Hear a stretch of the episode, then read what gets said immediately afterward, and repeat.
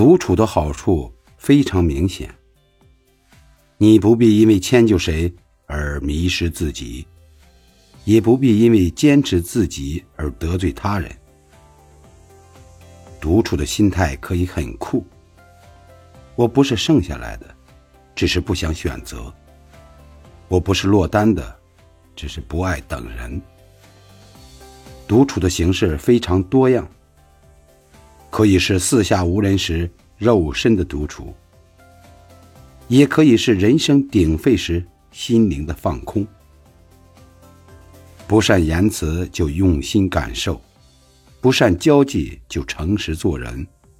实力不够的时候，独善其身是一种美德。